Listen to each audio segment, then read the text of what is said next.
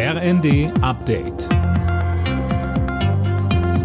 Stündlich neu auf den Punkt informiert.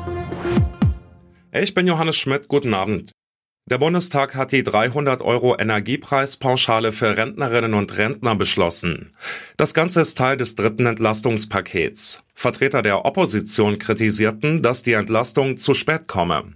S P D-Staatssekretärin Kerstin Grieser aus dem Arbeitsministerium verteidigte das Paket dagegen. Wir werden es mit diesem Gesetz schaffen, dass für rund zwanzig Millionen Rentnerinnen und Rentner heute die notwendige finanzielle Unterstützung beschlossen werden kann. Alle Rentnerinnen und Rentner werden diese Einmalzahlung von dreihundert Euro erhalten und sie wird noch in diesem Jahr bis Mitte Dezember vor Weihnachten auf den Konten der Rentnerinnen und Rentner ankommen.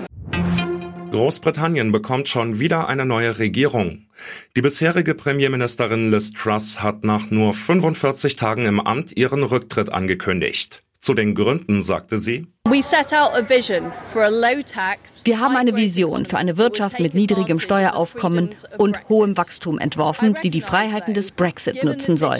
Ich erkenne, dass ich angesichts der Situation das Mandat nicht umsetzen kann, das mir von der konservativen Partei gegeben wurde. Ich habe daher seiner Majestät dem König mitgeteilt, dass ich zurücktrete. Ich werde Ministerpräsidentin bleiben, bis ein Nachfolger gewählt ist. Die Gasversorgung in Deutschland ist stabil und auch die Vorräte füllen sich. Außerdem wird deutlich weniger verbraucht als im Vorjahr. Die Bundesnetzagentur hat dazu Zahlen vorgelegt, Holger Dilk. Ja, eins vorneweg, wer mit Gas heizt, der profitiert gerade vom milden Herbst, weil die Durchschnittstemperatur gut ein Grad höher als im Vorjahr liegt, sind vergangene Woche dreißig Prozent weniger Gas verbraucht worden als zweitausendeinundzwanzig. Auch die Gasspeicher füllen sich weiter und liegen nun bei sechsundneunzig Komma fünf Prozent Auslastung.